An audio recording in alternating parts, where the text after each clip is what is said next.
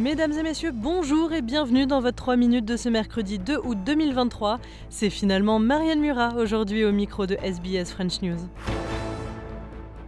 Le gouvernement fédéral sous les critiques politiques et notamment les Verts qui accusent le Premier ministre de refuser d'admettre que le pays est au cœur d'une crise des prix de l'immobilier, en cause une législation du Parti travailliste qui permettrait de mettre en place un fonds d'aide de plusieurs milliards de dollars, mais que les écologistes critiquent. On écoute leur porte-parole Max Chandler Matter. I want to be clear the Greens have bent over backwards to negotiate a plan with the government that would at least start to tackle the scale of the housing crisis. We halved our initial ask of $5 billion to $2.5 billion a year for public and affordable housing, and we want the federal government to finally take leadership at National Cabinet and push and coordinate a national freeze and cap on rent increases. The government are using a double dissolution threat to distract everyone from the fact that their housing bill leaves millions of people behind. Sur la scène internationale, Donald Trump accusé au pénal pour la troisième fois en quatre mois.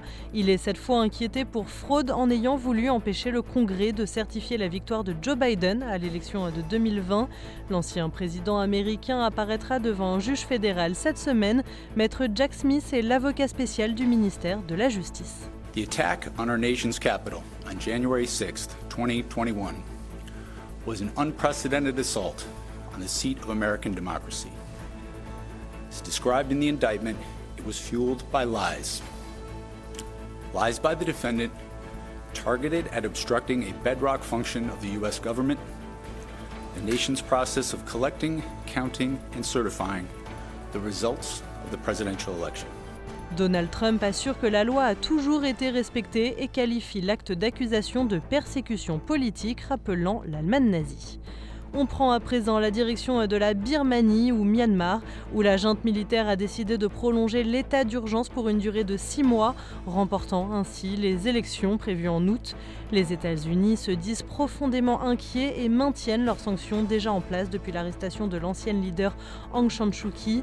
Matthew Miller est le porte-parole du département d'État. On l'écoute. We have repeatedly called on the military uh, Aung San Suu Kyi, deposed President Win Myint, and all the others unjustly detained, something they have not done. Um, and we continue to urge the regime to end its violence, uh, allow, to allow unhindered humanitarian access, seek justice for survivors, and engage with all stakeholders to pursue a peaceful, just, and democratic future.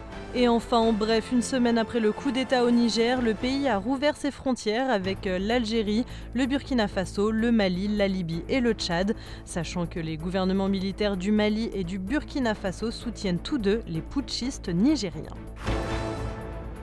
Voilà pour l'essentiel de l'actualité résumé en 3 minutes. Passez une bonne soirée et je vous dis à demain pour un nouveau bulletin.